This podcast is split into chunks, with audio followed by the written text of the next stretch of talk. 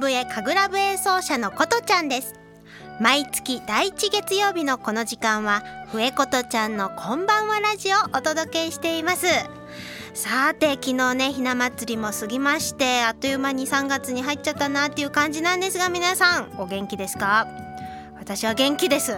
あの先月2月はですね久々にアメリカに行きましてあのきちんと演奏で呼んでもらって行ってきました。あの2カ所訪れたんですけれどもあのアリゾナ州にあるフェニックスというところでコンサートそしてさらにロサンゼルス私ここ初めてだったんですけれどもあの行かしていただいてですねアーティストとして「ことちゃん来てください」「ことちゃんの楽曲を演奏してください」という形で呼ばれていくというですねまさにあの夢見ていた形が突然あの叶いましてすごくいい体験をさせていただきました。ねなんか先月の2月4日の放送日がちょうど立春だったんですけどなんかねその辺りから空気がこう変わってきたようなそんな感じがしていると、えー、うちの娘も隣で今言っております。はい。あのアメリカでのコンサートの様子は私のホームページのブログなどもね、えー、載せておりますのでぜひご覧いただけたら嬉しいなと思っております。さて3月は卒業シーズンそして春休み到来ということで旅行をね計画する方も多い時期かと思います。今回はそんな季節にぴったりなゲストをお迎えしたいと思います、えー、タレントさんでツアーコンダクターとしても大活躍中の南舞さんが、えー、7ヶ月のお子さんと一緒に今日はお越しくださるということでですね。はい今日はいつもと順番は逆でようこそゲストコーナーからスタート。そして続きましてですね子育て中の舞ちゃんも一緒に、えー、ことちゃんの子育てハッピートークに突入したいと思います。どうぞお楽しみに。この番組は屋根で守り床で支える防水材床材のパイオニア田島ルーフィングの提供でお送りします。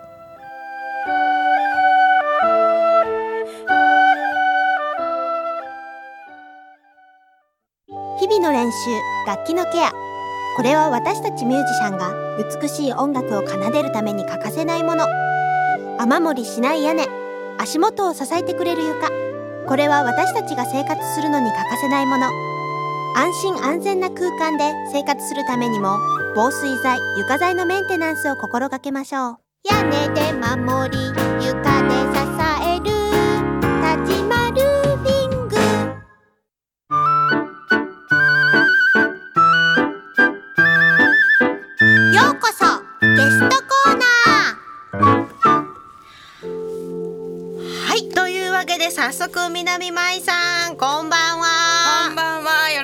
願いしますお願いします。今日はこの前からね、はい、友達のことちゃんと一緒にラジオに出れるっていうのがすごく楽しみにしてきました。ありがとうございます。しかもね呼んでいただいた時にね 子供も一緒でいいんだよって言うからえベビーシッターさんとかいるのって言ったらいや一緒に出るのって。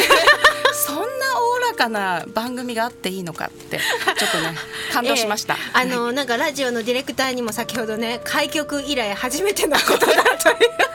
ね I ラジオでありがとうございます。こちらこそです。あのまずはちょっと南舞さんの、えー、プロフィールご紹介させていただきたいと思います。えー、1982年の大阪生まれです。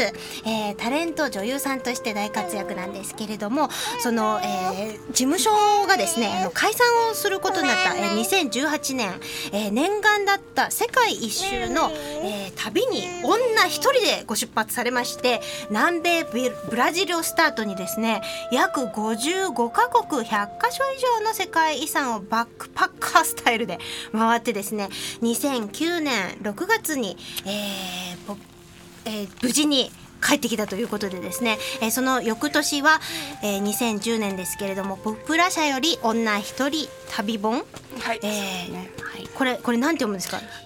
あ世界放浪記って。はい。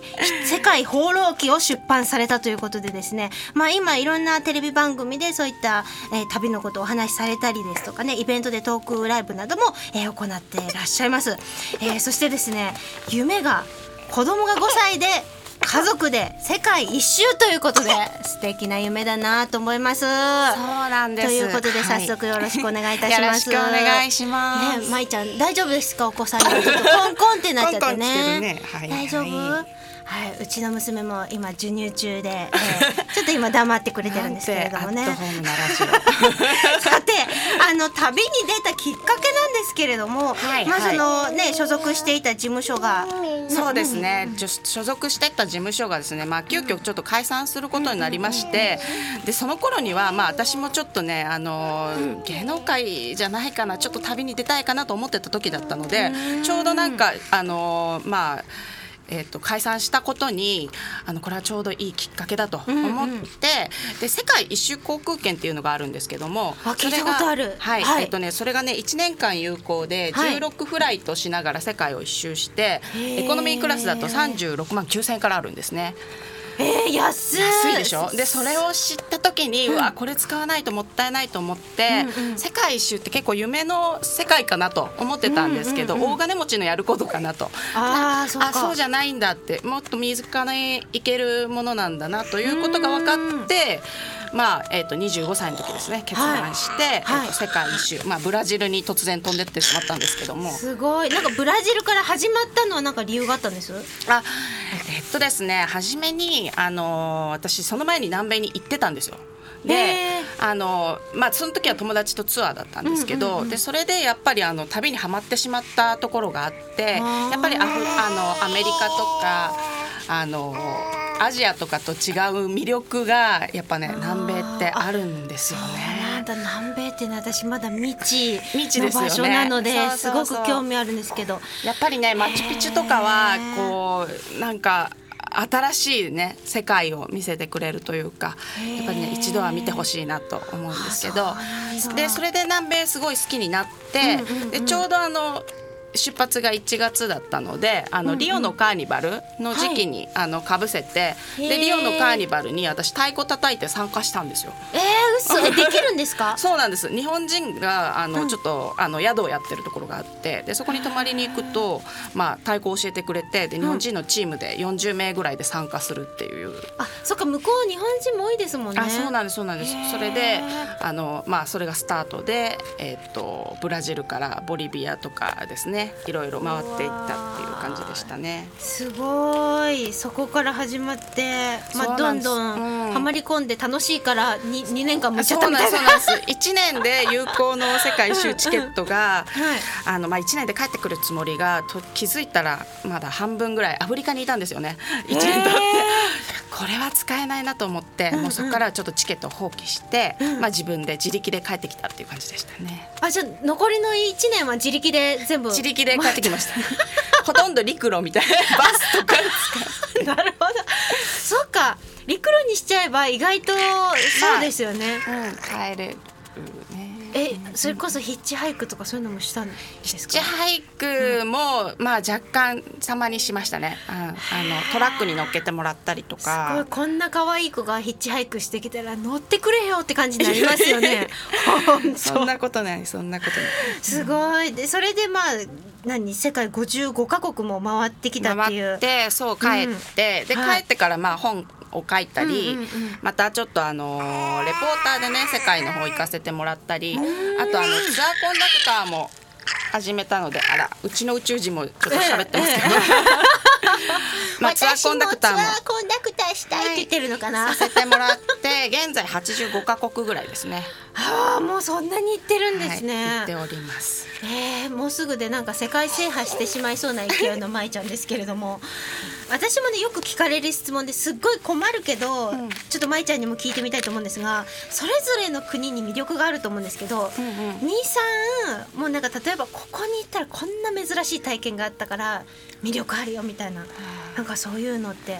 私世界一周の時に、アフリカは危ないからやめておこうと思ってたんですね。だけどまあちょっとあのきっかけで行くことになって。でやっぱりなんかねあのすごい広い世界が広がっていてまあもういいかなっていう感じ一回行ったらいいかなって感じなんですけど やっぱりねすごい楽しかったですね。であのマサイ族とかね結構いろんな民族がいるんですけど、マサイ族があの最近はケニアのナイロビの結構首都の方にもねあの進出来てしてる。私会いましたよ。会いました？ケニア行った時にあの会いましたよ。ねそうなんです。ああれはマサイ族の人たちよってそうそうそう赤い、ね、そう赤いあれ着服てすごいなんかスラーってしてなんか棒みたいにすごい細長いスタイルの方たちでしたけど。あのスーパーとかにもね、うんうん。最近はお買い物に出かけたりあと毎日携帯で牛の冷凍をチェックしてるとか。あそう私見た時もう首から携帯下げてた。あそうでしょ、すごいですよね。すごいですよね。でなんかうすごいおしゃれなカフェでお茶したりとかしてて。あそうなんだ。えーまたマサイの選手は結構チャラくてですねあそうな結んだ。構ナンパされるんですよ。ですごい声かけられてあの赤いあの格好で。赤い戦士に声かけられて、えーちょっと君お茶しないみたいな、えーご飯行こうよみたいな結構言われるんですけどなんかその中でやっぱり会った日にもうんううん。プロポーズとかされるんですよ、もうえ？うちの村に嫁に来てほしいみたいな えーみたいな感じなんですけど。面白い。そうでその理由が、うん。あのやっぱりさっき言ったようにスレンダーなんですよね、体型がスレンダーであのアフリカの女性って太ってる女性多いだろうって、そういうのはうちの村にはふさわしくないんだよって。やっぱり 君みたいなちょっとスレンダー体型の血を我があの村に持って帰りたいと。牛50頭でどうだ？結納だ？みたいな。えー、すごいそうなんかあそういう理由なのねと思って。あでまあスレンダーって言ってもあ多分日本人みんな当てはまるんで、そうですよね。もうんうんし日本であの女性がこうあのもらい手がなくてね困った場合は、あのケニアへ。行けば、ええええ簡単にプロポーズされる可能性が高いということですね。はい、その日に見つかるんじゃないですかすね。ごいい面白すぎる。ちょっとあのまだまだ聞きたいんですけどちょっとここで一回前半切らせていただきまして、えーここで曲お聴きいただきたいと思います。琴のアルバム「歌いより7つの子」お聴きください。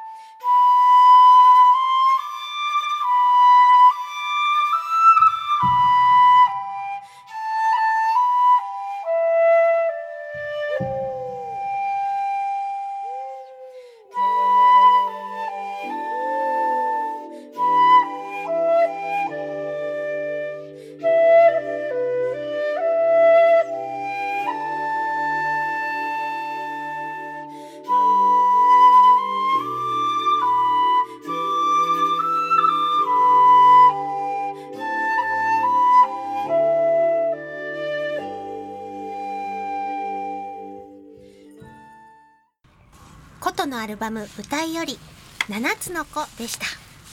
まあ、あのお互い子供がいるということで今日はちょっと子守歌になったらいいかなと思って七つの子を流してみましたが、えお互い全く寝てくれないで、全然元気です。えー先ほどのね前半で、えーケニアのマサイ族の方からプロポーズされた話なんかすごく面白いなと思ったんですけどねえケニア私は本当に危ない国だっていうことしか自分が演奏でいた時聞かされなかったのでとってもなんかお話聞いてて舞ちゃん無事に帰ってこれたことが奇跡っていうかすごいなと 聞いてたんだけどでも危険を冒してでもっていう言い方も変ですけどそれでもやっぱりすごくアフリカは得るものがいっぱいあったっていう。そうですね。やっぱり魅力的な国が多かったですね。やっぱあの動物がね、あんだけ自由に動いてるとなかなかほらキリンが走ってるとことか見れないじゃないですか、日本では。え私しかもケニアに行った時にキリン見に連れてってくれたんですよ、うんうんキリン動物園みたいな。そしたらなんか囲ってあるところにキリンが4人ぐらいいて、でキスさせてもらえませんでした？いやなんかえ餌をあげさせてもらった。チューそうなの？チューしてもらえなかった？キスできるっていうあそこジラフパークかもしれない。あ多分そこなんか1,000円払って入った、うん。そうそうそう。そうそう。でもなんか大きなねそのサバンナっていうかねそういうところに行ってみたいなっていう気持ちはねものすごくあるんで今の話聞いてねまたいいなって思いました。他にもなんか例えばこの味が忘れられない。あの味を食べにもう一度行きたい国とかってなんかあります？味。そうね、なんか南米の方で結構、あの食べられている、お祝い料理で食べられているね、クイっていうネズミがいるんですけどまたねあの、丸揚げ？素揚げ？みたいな形でもう形がそのまんまこうさお皿に乗って出てくるのよ。でなぜそれがわざわざ結婚式とかお祝い料理に出されるかっていうと、ネズミが子宝にあわかる。なるほどね。恵まれてるということで、はいはいはい。はい、なんか結婚式に食べられる縁起のいいご飯だっていうことなんですけど、でもね全部食べれるのよ結構。えー、硬いけど美味しい。えー、すごい。ちょっと私出されて食べれるかなんかわかんない。話聞いただけだと。あの、ん。意外と、なんだろうな鶏肉みたいな感じかな。硬い硬い鶏肉みたいな感じかな。そうなんだ。だから意外と美味しかった。すごいですな。あへえでもそういうあの出されたら食べてみようって食べる気持ちもやっぱ大事ですよね。うんうん、うん。私は結構食に興味があるんで、うん。世界中でやっぱりその民族が食べているなんかなわけのわからないものとかうんうんうんをすごく食べたい衝動に駆られるタイプ。フリカでもちょっとすごいもうだいぶだいぶ奥地にいる民族がなんか食べてたり飲んでたりしたものをちょっとちょうだいとかって言ってなんかお酒みたいななんか飲ませてもらったらもう飲んだ瞬間にぶっ倒れてそれがねなんかドブ酒だったらしい。ドブの水で作ったお酒だったらしいんですけどもう私そっからもう意識不明みたいな。重症じゃん。重症でしたね。えどうやって復活したの？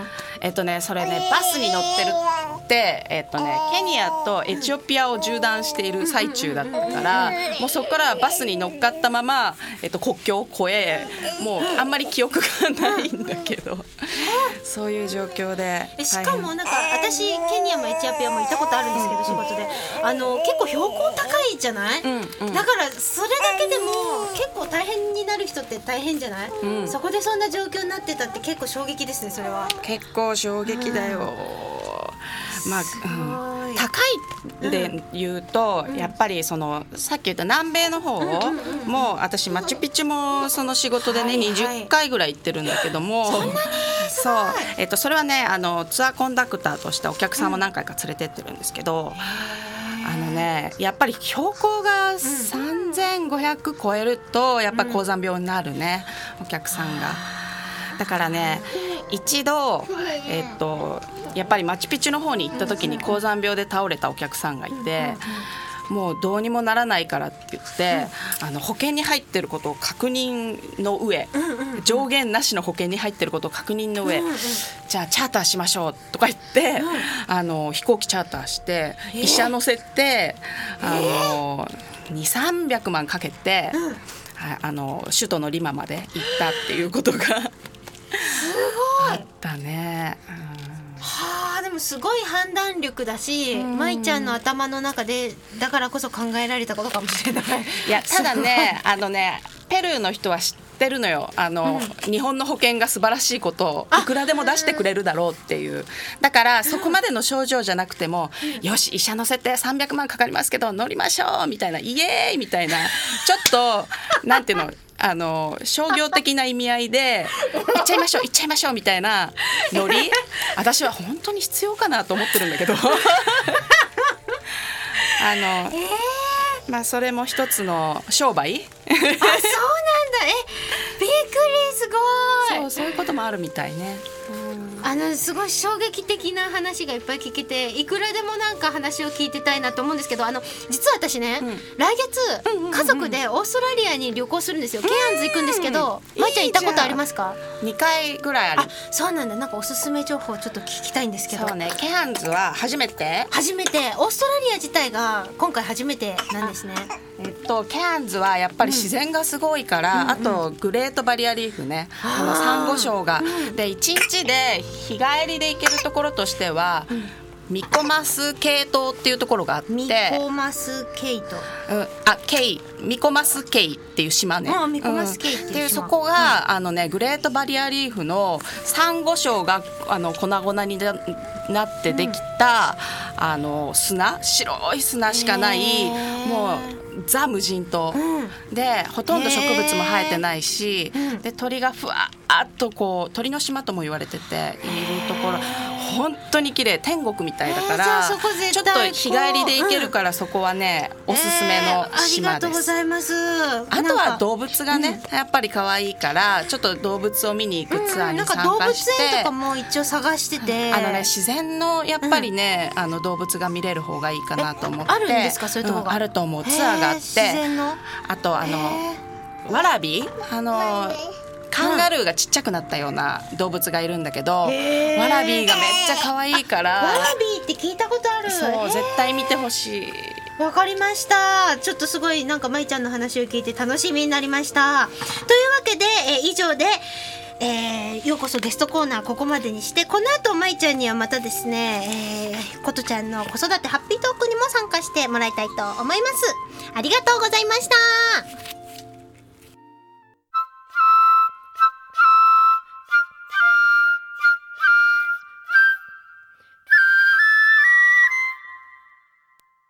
んの子育てハッピートーク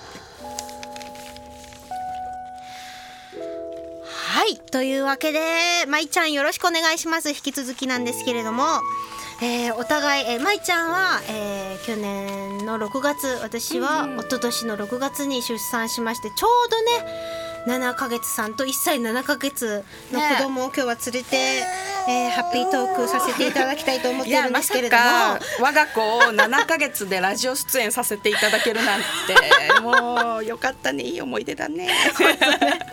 あのまいちゃんもあのやっぱり子供が生まれるまでって仕事バリバリしてた方なので、やっぱりすごい子供生まれて変わったことってあると思うんですけど何が一番変わりました？180度変わりましたね、やっぱり私の場合は世界中飛び回ってたことがあって、年間に80本以上飛行機に乗ってたのね、そうすると計算すると45日に1本。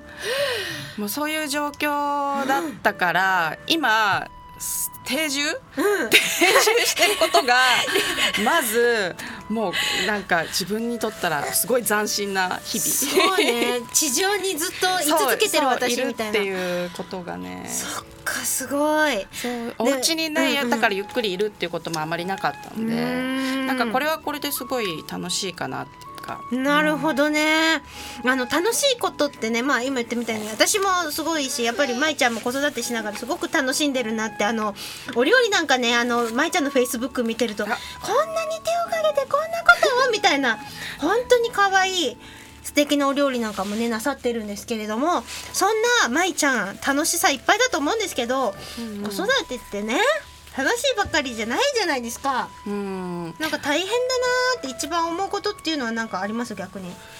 今日思ったんだけど、うんやっぱり電車の移動って大変じゃない？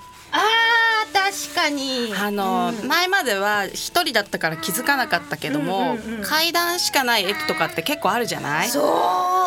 なんかもう地下鉄とか乗っちゃうともう迷路のようになっちゃってなんか地上に上がれない上がれないっていうこととかが結構あって。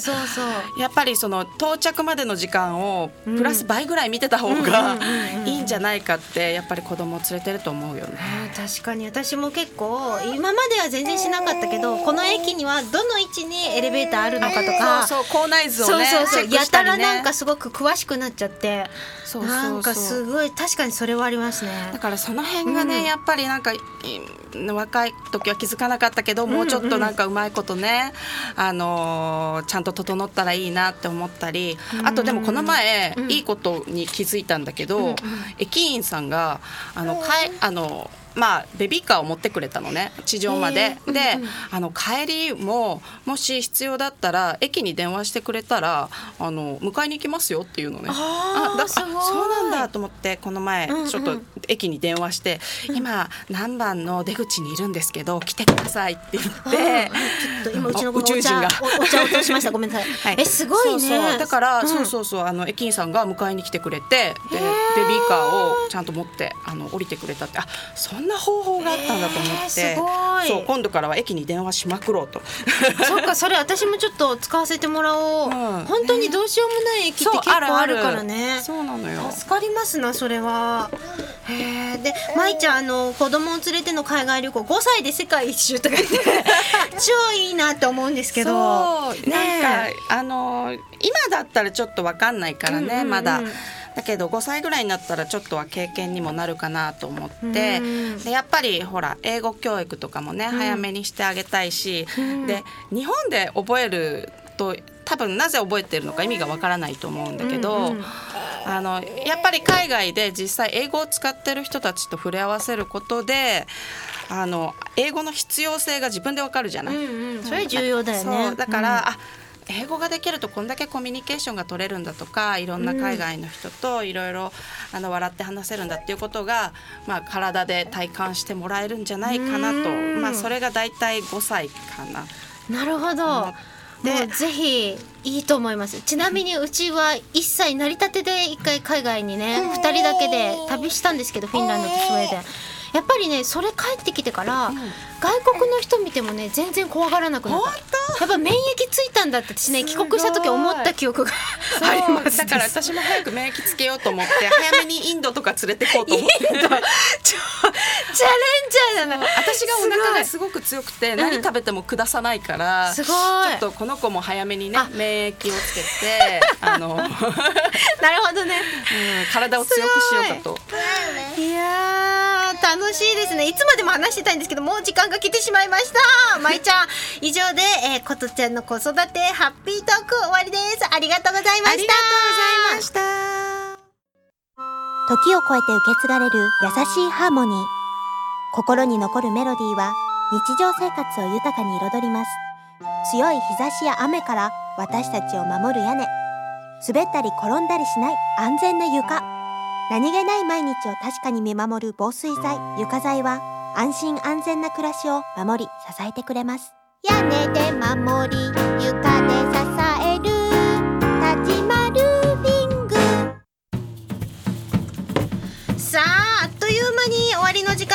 間が来てしまいました。皆さんいかがでした私は楽しかった。まいちゃんいかがでしたか？いやー楽しかった。なんか本当にあっという間で。いやもうね下にねあのベビーがいるからもう焦って焦って。大丈夫？泣き出さないか心配いやででしたけど。も本当にいい子にしててね時々おしゃべりなんかしながら本当にいい子でしたね。はいあのこの放送なんですけれども放送終了後インターネットのポッドキャストでも配信をしています。またお茶を落としたうちの娘であります、えー各検索サイトから FM 西東京で検索をしてみてください。というわけで今回は赤ちゃんが2人も登場している楽しい 回となりました、えー4月14日来月は私、えー三軒茶屋でライブもありますのでぜひそちらも来てください、えーというわけでまいちゃんねあの春休み行きますのでまいちゃんも旅行とか行くのかな？またあ行きねます。イエーイ。なんかね 未知の場所へとなんか今日なんかまいちゃんの話を聞いてもっと行きたいなと思いました。というわけで皆さんまた来月の第一月曜日のこの時間もお会いしましょう。どうぞお楽しみに。お相手は忍笛神楽部演奏者のことでした。バイバーイ。この番組は屋根で守り床で支える防水材床材のパイオニア田島ルーフィングの提供でお送りしました。